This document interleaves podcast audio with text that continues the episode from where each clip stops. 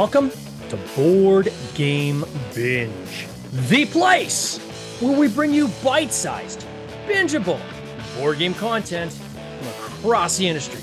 I'm your host, James Staley, and in this episode, we're chatting with Andrew Whipple, a developer for Daily Magic Games, publisher of many games that fall under the Valeria universe. Their latest title, Castellans of Valeria, is currently on Kickstarter. Andrew, welcome to the binge. How you doing? I'm doing great, James. I appreciate it. oh, it's great to have you on here. So, Andrew, maybe you can give us just a quick um, overview of of kind of who who is like Daily Magic Games as a whole. Maybe you can just kind of give us a, a quick overview of that for people who don't know. Yeah, Daily Magic Games officially started 2009. Uh, David McKenzie is the founder. Uh, there's a whole rich history there, but super small games publisher. Uh, we've been making, as you said, the Valeria universe of games. Uh, that has been that has been the bread and butter of what this company is. Uh, however, we have certainly published other smaller games. So we're looking around, kind of like you, actually. Look around to see kind of what's out there. Try to give people a shot in the dark sometimes. Uh, but that's who we are. That's cool. Now, I mean, and I don't want to underplay this. You guys are running something like, is it 25 or 20, 23 or 25 Kickstarters alone? Yeah, that's right. And then have you done any direct, has there been any direct to retailers in between any of those, or has it just been those kind of like 25? Not really much that's direct to retail. Okay. Uh, some of which, but most of the things that we require, just because we're so small, Yeah. do require the crowdfunding boost to be able to get that stuff over the hump. Sure. Uh, stuff like quests of Valeria originally had started in the Villages of Valeria campaign. That was the Mhm. second Kickstarter we ever did. Also, uh, coincidentally, talking about it now, was our most funded. I believe it was about two hundred and fourteen thousand dollars for that Oh, one, wow. and we're talking like way back too, Yeah. where a base pledge was, I think it was like fourteen bucks. So very different times. The good old days, they call those. yeah. and then how did you start this company? Have you been with, like, when did you come in? So I've known I've known David. I've known David McKenzie since 2019. So I didn't come in until later in the company's life. Uh, technically, what I said is a little bit of a lie because Clever Mojo Games was the one that got started in 2009, and then it, eventually it evolved. That company ended up getting sold to Game Salute, and then Daily Magic Games was founded shortly thereafter. I believe that was 2012 as long as I'm n- not misconstruing my dates. But Now, I've known was David. he, oh, what, Hmm? no, but was he, was he like kind of from the beginning and kind of moved with a different ownership or did he kind of acquire and then kind of take it from there? Yeah, so David's not really the kind of man that likes to talk about himself, which is why I'm here talking about uh, most of the stuff now. Of course. Uh, and, and he deserves a lot of credit. A little do many people know uh, that is this is something a little passion of mine is that not enough history is kept about the board games industry. And what I mean is, did you know that David McKenzie is the the very first person who spawned a successful Kickstarter for board games? I did not I'm, know that. I'm not kidding. Uh, surely there was probably something beforehand out there, some smaller stuff that's out there, but just on a, a bigger level. Mm, Uh, he kickstarted Alien Frontiers, the Oh, very wow. first edition of the game that ever existed. Uh, you can look on Kickstarter; it is there as historical evidence. I Yeah. believe it only made fourteen thousand dollars, something like that. But at the time, once again, astronomical, more than they could have ever uh, hoped to gain yeah. just insane how some of that stuff works out. But that is that's where like some of the, the history is with this guy. And has there ever been like a, a thought that if you look at like Stonemaier Games, for example, right? Mhm. Uh, with Jamie in in his his group, you know, as they had kind of continued to grow, eventually they got to the point where they said our audience is so big, right, that we keep uh, pulling over with us, that um, you know, we can probably do our own kind of pre-order through our own website and kind of take that audience that way. Was there ever been that kind of discussion with with your your team as well to say, you know, we keep bringing these kind of uh, you know backers from campaign to campaign who are familiar with us maybe we get to a point where we we do it direct and and and don't do uh, the Kickstarter, but almost do our own pre-orders to our website, things like that. This could be a podcast all by itself. it could. Uh, seriously, it, it's. Yeah. I think that question a lot of people ask, and I, I see this in discussions all the time.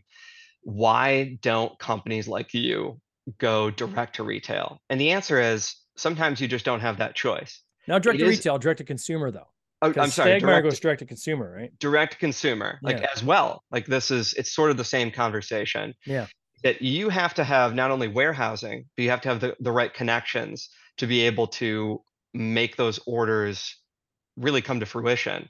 Yeah. Not everybody has the ability to be able to, first of all, have anybody can get a website, but we're talking like real-time orders. If somebody places an order nowadays, you would expect that order to be shipped out to you within that week. And if I'm being honest, you should probably be getting that package within two to five business days. Yeah. And that's just being generous. But that isn't really an option. That hasn't been. Uh, distribution is a complex problem. And it's not always a problem for somebody. Like Jamie has gone on record and just said that a lot of the stuff he attributes to luck. Oh yeah. Yeah. And, Oh, and yeah. that happens. Like that Yeah. can happen. Like you can have an amazing hit, like something like uh, a big game, like a uh, like an Oath Sworn, right? Something like that. Wingspan's a good example of that. Wingspan is a great example as well. Unfor- unforecasted. Uh, the forecast on that was way lower than they could have even possibly imagined. Then they're scrambling to catch up, right? Absolutely. And that happens too. Matter of fact, that happened to us.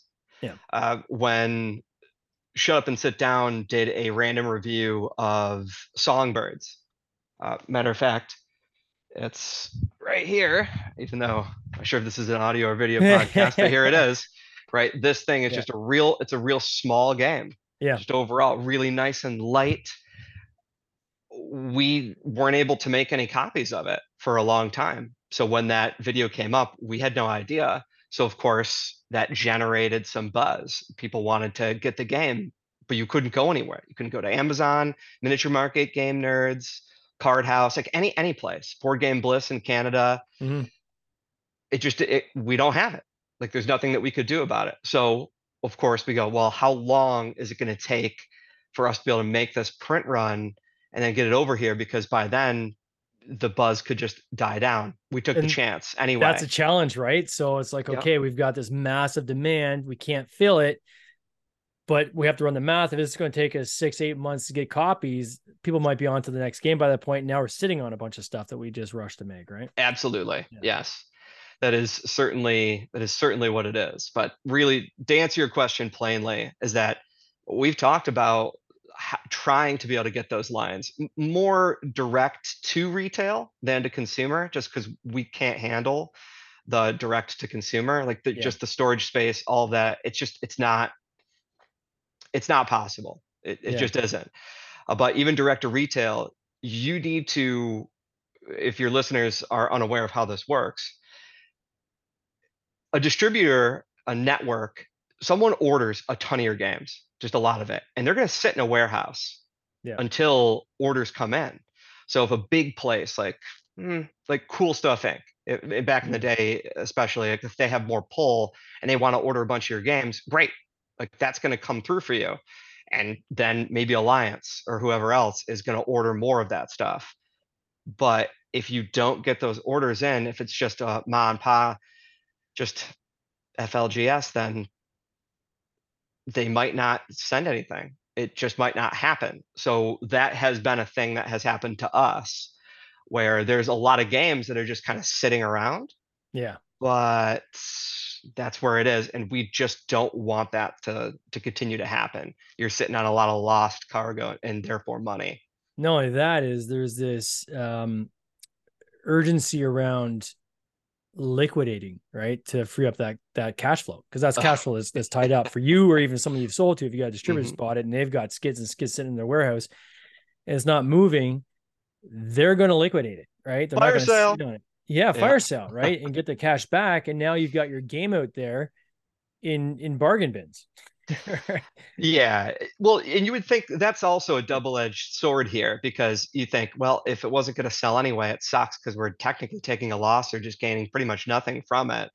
but we're gaining possible buzz. Maybe a couple of people pick this thing up and bring it to their game nights, and Yeah. then maybe donate it to a game library, and people are checking it out. And now at least there's more eyes on it. So there is some positivity to grab from something like that. Yeah. And then, so your what was your background before you joined these guys? So this is more recent for you joining them. Were you with another game company? Were you on your own? What was your kind of background? Yeah, just a little history about me. So I was a long time ago. I was a freelance video games journalist. I had been doing that stuff since That's cool. school and really wanted to get into it hardcore. But you know, that's that's another one of those huge things where it even persists today, where it's very difficult to make a living off of that kind of stuff, especially if you have a family. So I had really built myself up. I would just do every waking moment. I would write and write and write, write, write, and just I was good at interviews.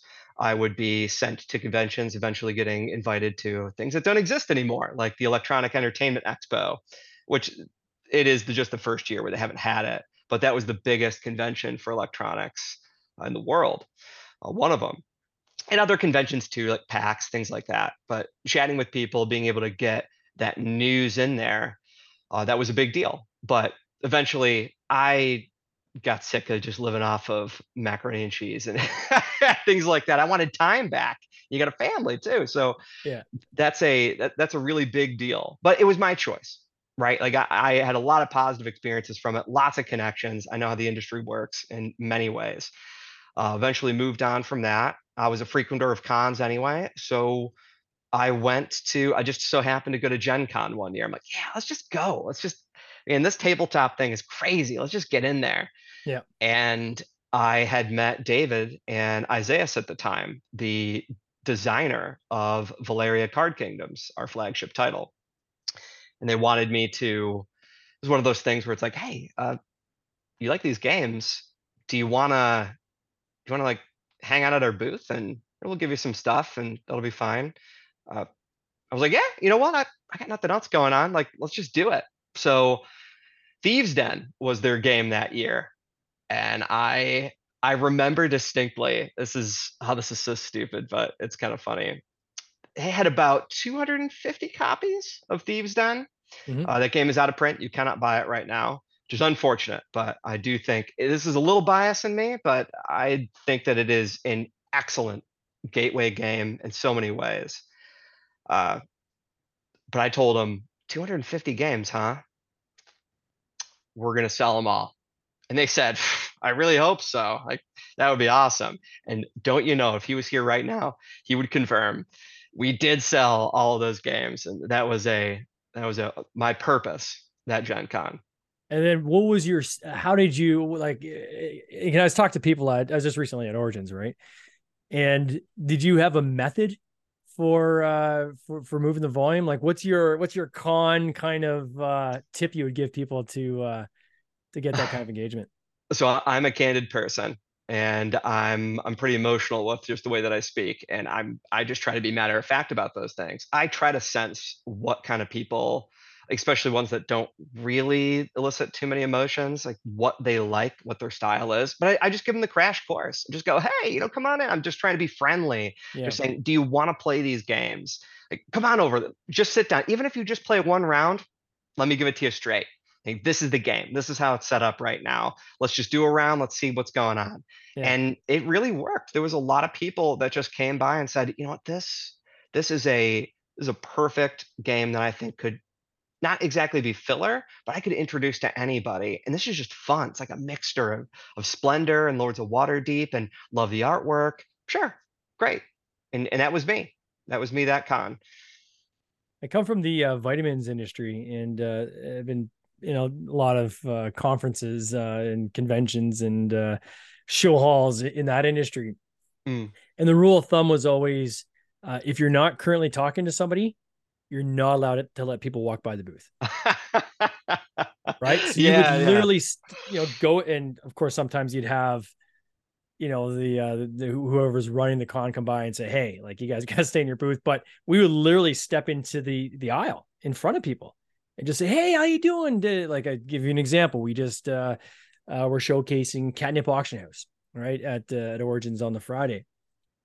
And you'd be amazed at how many people they've got blind because it's not and it's not that they're trying to avoid you they're just walking right they've got blinders on and looking like you know 100 feet ahead and they may not even notice that you're there so something as simple as saying do you like cats Yeah. Someone's like Yes. what huh? And they turn and they're like yeah i was wondering do you, do you like are you a cat person or a dog person? Most people are going to say they're cat people of course uh, or if they're not then you can enter in some kind of discussion as to why they're not cat people but then it's a lead into well we've got this game we just launched today right?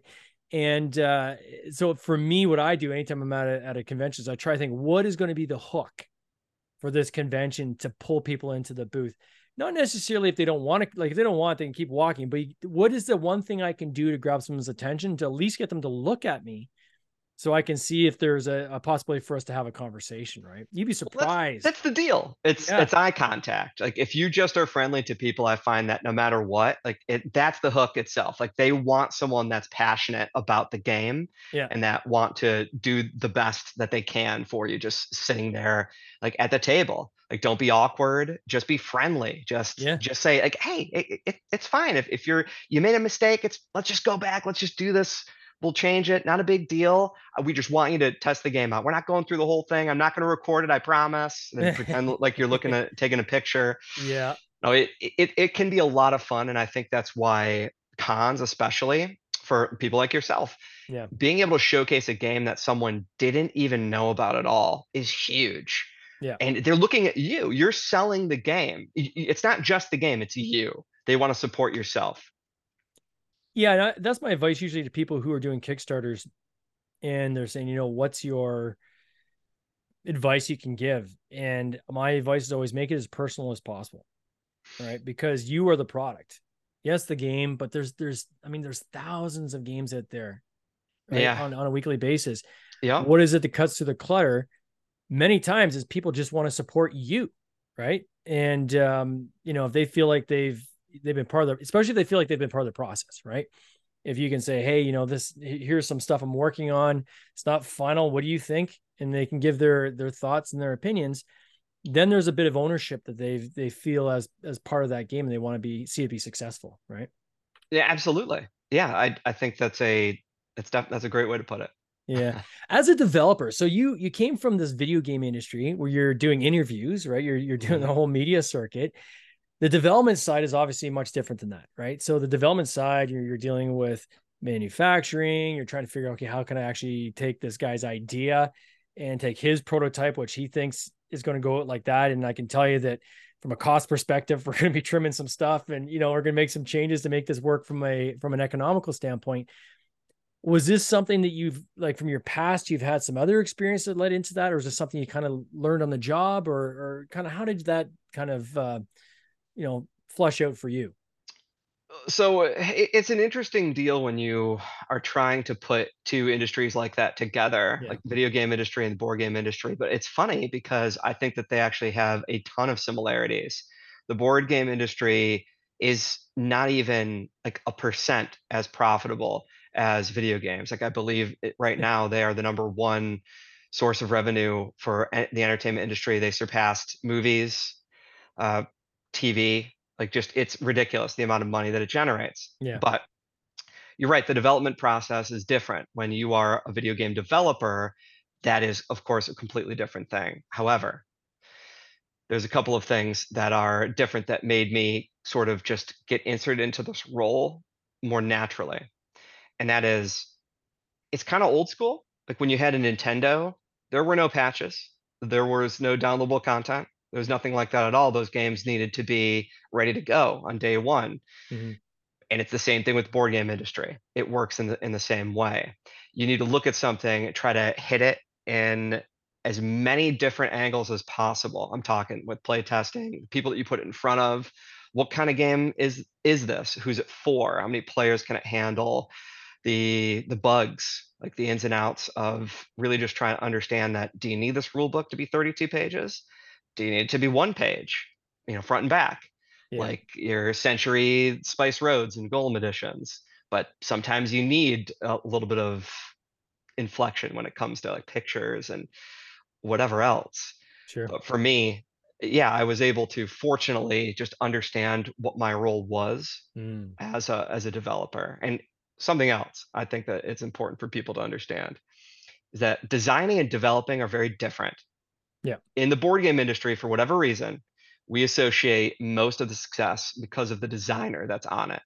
But the fact of the matter is that there's a team behind every single game that's out there. Yeah. Even on Board Game Geek, you will see the name, the designer that's there.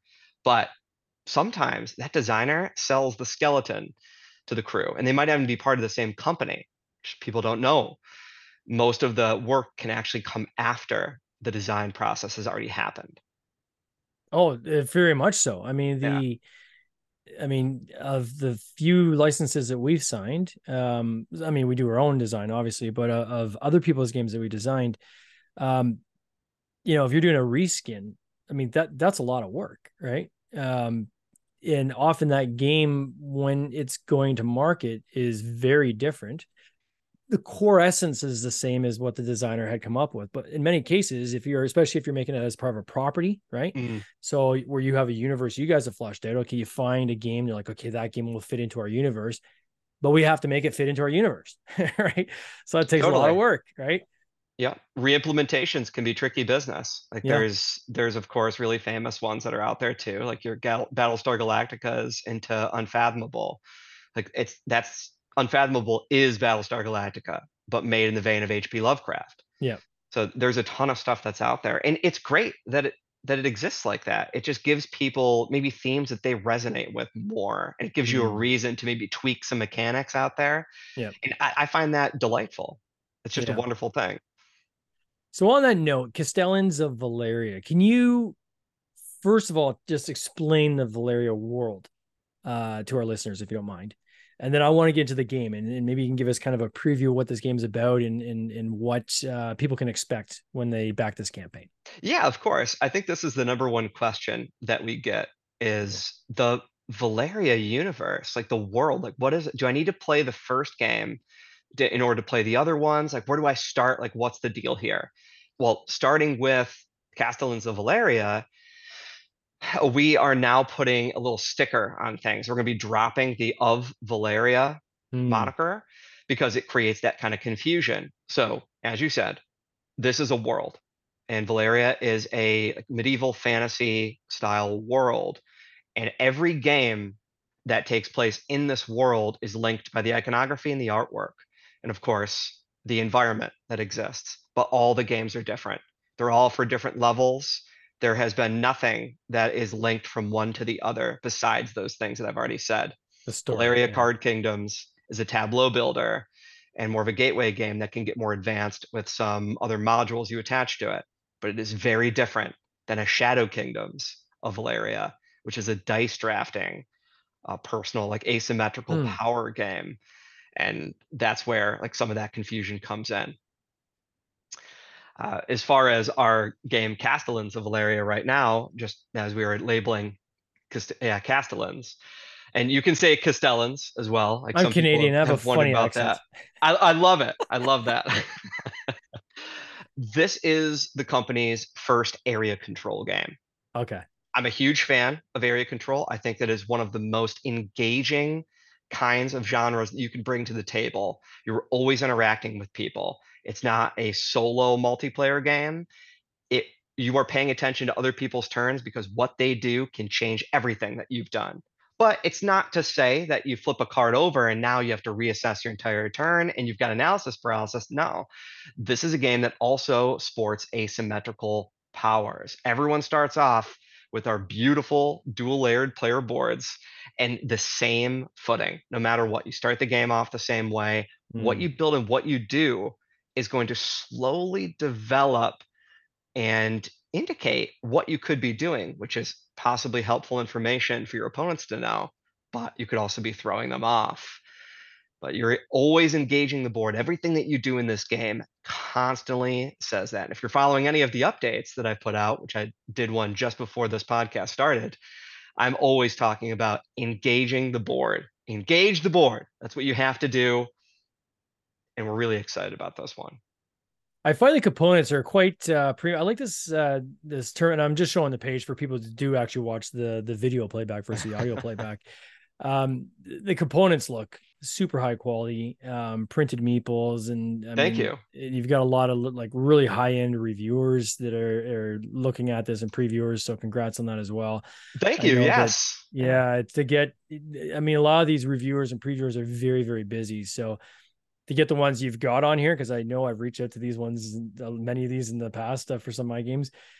I mean, they've got a very very long uh, lead time, right? So. Uh, kudos to you for getting the ones you got. This idea of pre-stretch, can you talk about that? That's first I've seen that term. I like it. Yeah, yeah. I think that term's been thrown around for a little while now. We talked about this too. Is that do you play the game that everybody knows where you want people to keep coming back every day and making a bazillion comments because you want to see what's possible to unlock on the campaign. Mm-hmm. But the reality is that stuff's already unlocked. It just yeah. is. They're trying to make it a little bit more exciting for people. So when we talked about it, is that most of, if not all, of our line of games have there's a certain premium quality to them and that's only increased over time especially as david has become more and more aware of what yeah. people want in the game. So pre-stretched essentially is just letting you know look we actually need your support with this crowdfunding campaign. Like that's how we are going to be, be able to get these games to you directly. Yeah. so how do we reward you that way? One we're giving you the best price that we can that we can do not msrp and then we're going to just do everything out of the box. Nothing's Kickstarter exclusive. But if we can make this stuff happen, then you deserve to have a game trays insert, screen printed meeples, artwork from the Mico. All of that stuff we want to continue to have put through. And you don't have to sit there for this game where you already know they already unlocked all that stuff. Let's what's gonna be today? Yeah. That's it. So that's how we've approached it. We just want people to we don't want to waste their time Mm-hmm. But we want them to be able to, as you had said earlier in this conversation, support us for what we do. Yeah. the game trays, and I just I'm hovering on that image too. They look super cool. Sleek. Yeah. Yeah. Wow. wow. Did they you do... see there's a difference between uh, the the prototypes that we've put out there? If anybody's watching, like the reviews, previews, playthroughs, any of that stuff, those those meeples were our like tier one and they've been upgraded. We show what they look like on the page now. The Mico yeah. was able to put all of his artwork on it and it's amazing. Oh yeah, the meeple. The it's cool. And you're seeing more of this now in the industry, I think, is these um, you know, pre-printed uh, meeples and not just like one color, but now you're seeing in some cases multiple colors and you know the way you've got your buildings and stuff like that set up i mean it it, it looks it looks super cool. And uh, i want to congratulate you guys on that. Even your funding i want to congratulate you on your funding. You guys are five times your uh, your goal. Uh, was still four days ago. You've got that back end hockey stick that we all, we know always happens in the last 72 hours. Yeah uh, so i'm sure you guys are going to be pretty excited where you land. What comes after this campaign? So is there more kind of valeria stories and games coming or is there going to be something else or what do you guys have planned well, so in if you've not followed the campaign so far, this is the first one where we've announced that we're not making as much as we were hoping to be able yeah. to distribute across uh, different countries uh, for our games. So it's more we're more of a boutique style publisher right now, and that just means that you have the only way we can get the games to you is through just direct shipping from Kickstarter. Like that's mm-hmm. it. And we're hoping to be able to generate an, a more interest that we can in the future be able to make more reprints and possibly uh, better distribution methods happen. As far as like other games go in the future, we have been right now we're working on a unnamed title. Uh, it's I can't say too much about it at least right now, but that's coming up. And yeah, our original titles, so quests and villages of Valeria, uh, we are looking to do a funny we are talking about it kind of a re-implementation or a redux version with some improved yeah. rules uh, so they don't lose their identities well, i'm sure david's learned a lot since uh, 2009 right and it's kind of it's oh, yeah. cool to see like an evolution right across and just a sheer number of campaigns you guys have done and you learn something every time you do a new campaign to improve it and the industry is changing at the same time so you're having to constantly you know adjust and adapt um but kind of looking back where it first began and saying, you know, we've you know, we've learned a lot since then, right? Since we did that title, maybe there's another life for those original titles that we did employing now almost like doing a restorations game on our own games kind of a thing right? Uh, to come at it with another another approach would be kind of uh, be kind of cool. So i'm i'm excited to see that with you guys. Yeah thank you. You see that in second edition sometimes now yeah. and like reimplementations. So that's the way we're looking at it right now as well. Before we're going to have new titles of course we are. But yeah, that's just something that hopefully we can look forward to in the future here. Yeah well, for people that want to follow this campaign, uh, you can go to Kickstarter and type in Castellans. So I'm going to spell that so people can find it C A S T E L L A N S. And uh, you'll find this campaign. I'm also going to put a link in the show notes if people want to find it quickly. Uh, check it out. It looks super cool. Uh, and Andrew, I want to wish you guys all the best in this coming year on this campaign and uh, and as rollout in the next year. Oh, we appreciate it. Thanks, James. Really, really appreciate it. No worries. Take care. Cheers. This has been an episode of the Board Game Binge podcast, hosted by James Staley, produced by James Staley and Mike Bruner, with original music by Nick Smith. If you would like to watch these interviews live, simply subscribe to our YouTube channel, Board Game Binge, and you'll get access to live interviews, giveaways, and interesting board game content from across the industry. I can't wait for you to join us. See you next time.